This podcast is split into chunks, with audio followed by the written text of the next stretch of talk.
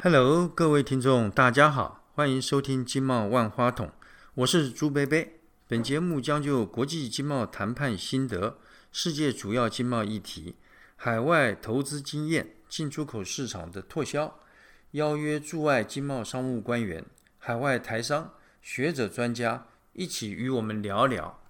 今天，呃，朱贝贝翻了一下。从前的笔记本发现呢，五年前的今天呢，朱贝贝由这个日内瓦住的地方呢，开了二十多分钟的车子到瑞士洛桑啊。我们想洛桑呢是奥林匹克呃委员会的总部，洛桑附近的一个叫摩尔日的小镇，做什么呢？去凭吊啊上世纪最伟大的好莱坞演员之一奥黛丽·赫本。奥黛丽·赫本的父亲呢是一个英国银行家，他的妈妈呢是荷兰的一个贵族。他本身呢是在一九二九年呢在比利时出生的。妈妈呢本来想啊栽培他成为一个芭蕾舞的演员，但是啊因为战争的缘故呢，因此最后没人圆这个梦。后来他因为因缘际会啊往好莱坞发展，他这一生呢演出了许多这个脍炙人口的呃好的电影，像很有名的像《修女传》啊。窈窕淑女，呃，Tiffany 的早餐，偷龙转凤，还有最后呢，有一个罗马假期是他跟 Cary Grant 所演的。那么在演这个电影呢，是呃，让奥黛丽·赫本呢得到了奥斯卡呃最佳这个金像奖的最佳女女主角奖。奥黛丽·赫本呢，她不但是一个。呃，伟大的演员，而且呢，气质优雅，五官精致，那么给人呢，总给人一种这个开朗愉快的印象，也是呢，在那个时代啊，最佳的时尚代言人。当时啊，在欧洲、美国的百货公啊，都有奥黛丽·赫本的专柜。那么一般的发型呢，我们也有听过叫做赫本头。奥黛丽·赫本啊，一生情路坎坷，遇人不淑，有过两段的正式婚姻，那真是红颜薄命啊，虽郎莫虽免了。所幸的了，她在五十三岁的时候。遇见了真爱，那么这个人呢，就叫做呃，名字叫做 Robert Waters，他是一位呢演员跟制作人。小奥黛丽·赫本呢七岁，从此之后呢，这个十年间呢，这个罗伯特呢一直陪伴奥黛丽·赫本呢，一直到他的生命终点。虽然呢两人呢并没有这个正式的结婚呢，但是对奥黛丽·赫本来说呢，罗伯特呢是比丈夫啊更重要的伴侣。那么奥黛丽·赫本呢，呃，在她最后的十年里面呢。呃，找到了他的生命寄托，他把全部的精力啊，关注呃到非洲贫困地区儿童的福祉。他以联合国儿童基金会啊亲善大使的身份呢，为这些贫穷的儿童呢到处这个演讲发声，呃募款。一九九二年呢，他曾这个以他这个当时啊他是生病已经非常重了哈，以重病之躯了，他仍然到这个呃索马利亚。那么有一张照片，就是他蹲在地上啊，给饥饿的儿童喂饭的，令人非常难忘。事实上。在那个时候啊，癌细胞已经扩散到他的全身了，疼痛难忍。奥黛丽晓得来日无多了，所以她放弃了在美国的治疗，坚持要回到她在瑞士摩尔日小镇住了四十年的家里，要面对生命最后一刻的来临，度过了她度过了最后的一个 Christmas。一个月之后呢，她在她的儿子跟罗伯特的陪伴之下，平静地咽下了最后一口气。两千零二年五月啊，在联合国纽约总部前面呢，呃，树立了一个七尺的。高七尺的青铜雕像啊，这个名字叫做奥黛丽精神，就是要表彰奥黛丽赫本对联合国的贡献。奥黛丽赫本过世以后呢，就葬在摩尔日小镇教堂旁边的墓。她的坟墓样子啊，朴素低调的，让人难以相信。那么一代巨星的这个坟墓上面呢，只竖了一个十字架，十字架上呢，仅简简单单的刻的奥黛丽赫本，一九二九到一九九三年。啊，就这么几个字，连遗像都没有。朱贝贝看了以后，不禁感叹啊：人不就是生不带来，死不带去吗？纵使生前风光无限，家财万贯，往生之后啊，需要的也不过就是区区几尺之地啊。好了，闲话少说，言归正传。时间真快，我们加入世界贸易组织 WTO 一晃啊，也有二十年了。现在很多人呢，都已经忘记了。加入这个所谓的经贸联合国的组织呢？那么这个组织到底对我们台湾呢有没有用？为我们的经济发展呢带来什么样的好处？究竟有些什么样的意义？是不是说只是为了增加这个我们的国际曝光度、能见度，彰显我们的政治主权，为了参加而参加而已呢？答案当然不是了。加入 WTO 这个国际组织啊，我国是经过整整十二年的艰苦谈判。既然是谈判呢，哎，就必须付出代价。就像呢，我们要加入俱乐部啊，你就必须付这个入场费一样。毫无例外的，我国曾经付出巨大的代价。这个代价呢，主要的就是呃两项，呃归纳起来就开放我们的国内市场，给外国厂商让他们有赚台湾人钱的机会，以及改革我们原来的经贸政策制度啊，还有法规，以符合呢呃国际的规范。而在九零年代啊，呃，我国在国际上的经贸实力地位啊，比现在要强，呃，有所谓的“台湾前烟角木”之说啊，因此对台湾这只大肥羊要申请入会啊，WTO 的会员国呢，尤其是美国、欧洲呢，更是不会放过的，他们要狠狠的把这只肥羊啊，哎，剥下几层皮。那么当然啦，基本上所有申请入 WTO 的。呃，国家呢在申请的过程当当中啊，没有不被宰的。呃，如果这个像呃，如果跟这个中国大陆啊、俄国啦、哈萨克相较啊，我们这个入会谈判的结果，呃，整体来说，还是可堪告慰的啊。那比方说呢，呃，我们在入会的时候呢，我们承诺，呃，我们必须取消这个农业的出口补贴，大幅呃。削减这个国内的农业补贴，而且呢，开放这个外国稻米进口啊。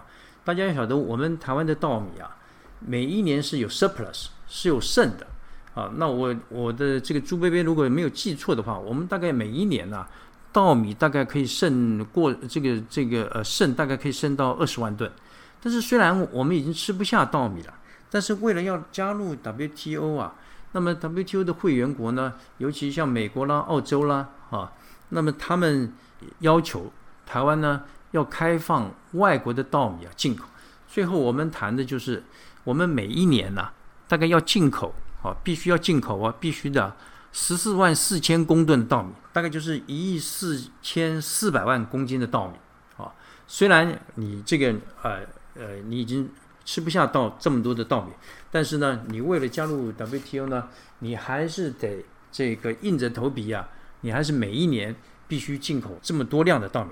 那么像这个呃工业产品呢，那我们的这个关税呢必须大幅下降。现在我们台湾的工业产品的这个平均的约所谓的约束关税的税率啊，所以我们叫做 bond rate，大概只有四百分之四点一五，非常低了啊。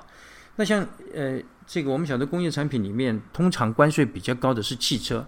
我们的汽车的关税啊，现这个进口的关税呢，只有百分之十七点五。像印度啊，它的进口的汽车哈的关税啊，大概是百分之一百二十。那么，所以可以看得出来哈，我们在入会的过程当中呢，是有做出呢非常这个呃呃巨大的这个呃让步了。那么，像服务业来说呢，那我们。呃呃，对一百一十四项的这个服务业呢，呃，做出一些呃，做出这个开放的。好了，那我们做出了这么多的承诺，那么做出了这么多的让步，那么加入了 WTO，到底我们获得什么好处呢？那么朱贝贝认为啊，第一，那么 WTO 呢，是我国哈到目前为止能加入的唯一政府间国际组织，作为一个正式的会员哦。我们与其他一百六十三个 WTO 会员国的权利义务啊，是一律平等的。好，这个很不容易啊。那么大家晓得，我们常常晓得，我们也是这个亚太经合组织啊 （APEC） 的成员啊，而且非常的呃积极。但是大家要晓得，APEC 并不是国际组织，它其实呢，就像最近举行的哈那个 G7 的会议一样，好，它只是一个论坛。所以我们这个呃 WTO 呢。对我们呃台湾来说呢，呃是这个意义非凡的。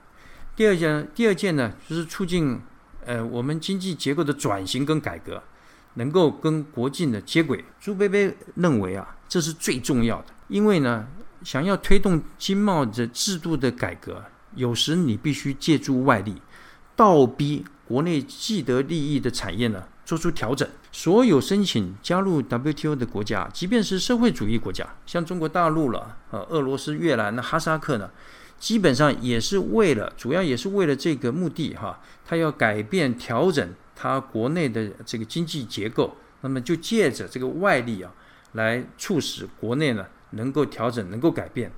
那我们呢，呃，在这个八十年代啊，那么我们呃国家的经贸发展呢，是是以这个自由化、国际化、制度化为方向，那就是为了呃尊重市场的机能运作，减少行政的干预啊。那么将经济的资源呢导入适当的使用途径，以发挥最大的效率，促进我们的产业升级，改善企业的体质。所以是为了我们国家发展的需要，这个才是我们加入 WTO 呢最主要的目的之一啊。那么第三个呢，加入 WTO 呢，帮助我们的厂商拓销国际市场，我们的出口产品呢所付的关税的税率啊，与其他会员国相同，也就是所谓的这个可以享有啊最惠国待遇 MFN。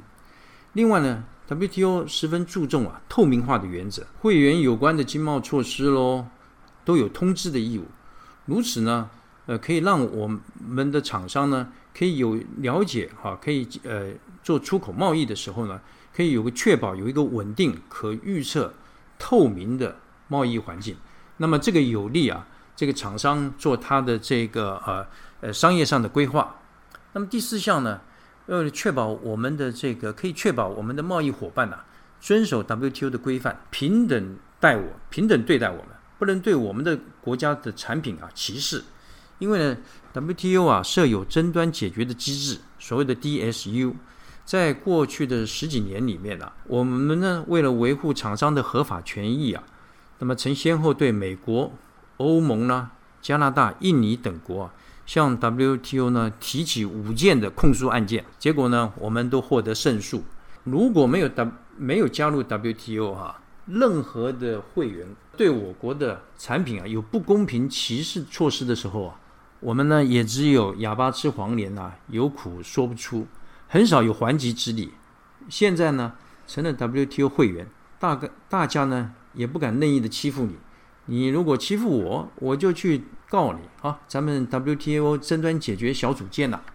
那么第五项呢，就是可以参与啊制定呃国际经贸规范。我们加入 WTO 以后啊，那么积极的参与啊杜哈回合的谈判。比方说，我们加入加入 WTO 里面啊，不同的谈判集团。呃，比方讲哈，如果为我们为了这个维护这个我国农民的利益啊，那么参加了所谓特殊防卫措施 SSG 集团。那么我们也是这个呃所谓 WTO 新入会会员国集团了，所谓 Article Twelve Group。那么这成员，我们也是反倾销之友。呃，争取这个呃免于倾销啦，这倾销能够受到这公平呃对待哈。那么还有体制之友服务啊，为了服务业争取服务业的这个呃呃我们的利益啊，我们也是服务业之友。为了这个促进我们环环境这个贸易啊，那我们也是环境之友等等等啊。那总而言之呢，我们与志同道合的国家哈结盟，在制定相关的经贸规范的时候啊，能够呢大家团结力量大。能够发声争取啊，那么反映我们国家的这个利益。那么第六项呢，加入 WTO 呢，那么就增进了我们消费者的福祉啊，消费者利益，丰富了我们生活的品质。呃，由于呢加入 WTO 使我们的关税下降，市场开放，现在我们的经济生活与二十年前加入 WTO 之前相比啊，那有天壤之别了。呃，朱伯伯，呃呃，朱伯伯记得啊，比方讲啊，我们没有入 WTO 的时候啊，日韩汽车整车是不能够进口的，所以在台北啊，你是看不到所谓丰田 Lexus，也不会有韩国的什么现代汽车呢。那欧美的汽车呢，虽然可以进口，但是关税十分十分的高啊，只有极少数的消费者能够购买。目前呢。我们汽车的进口税利率啊，那我刚刚也有讲过，只有百分之十七点五啊，啊，这是非常低的啊。所以你现在我们在呃台北的呃台湾这个各地的哈，你看到都有各种不同的汽车的品牌啊，在我们的公路上面。那么又像呢，呃像这个洋烟洋酒啊，现在在超市上哈随处可见，不算稀奇。但是在入会之前呢。一般进口商啊是不准进口，只有烟酒公卖局啊，也就是现在这个台湾烟酒公司的前身啊，他们可以进口贩售，因为他们是属于公家机关的。那么另外还有我们在入会之前呢，重型机车，如像这哈雷机车呢，只有县警单位可以专案进口，一般人呢根本买不到，因为呢，哎不准进口。那另外像这个我们常常这个呃这个进口的牛肉跟苹果，只有在逢年过节或者送礼啊。才会购买。为什么呢？因为进口关税太高。那么最后呢，朱伯伯的结论呢，就是幸好啊，我们当时的政府啊做了一个正确的决定，在一九九零年一月一日啊，由当时的这个经济部长陈宇安先生呢，续名向 W 当时 WTO 的前身啊，呃叫做关税暨贸易总协定 GATT 的秘书长 Arthur Dunkel 啊，提出。我们台湾入会的申请，如果没当时没有申请的话啊，我们也没有成为 WTO 的会员国，对我国目前的经贸发展的影响是难以想象的。尤其呢，大陆现在已经是世界第二大经济体，世界上最大的出口国。我们如果在大陆啊成为 WTO 会员国之后啊，提出入会申请啊，我想啊，成功的机会是极为渺茫的。就像我们参加世界卫生组织 WHO 一样。困难重重，所以呢，朱伯贝啊，对当时从事入会工作的政府经贸官员的努力，还有他们的付出，以及他们对国家的贡献呢，十分敬佩啊。好了，下一集啊，我们将改谈呢非 WTO 的经贸议题究竟是啥呢？哎，听众勿急啊，且待下回分解。好，下课喽。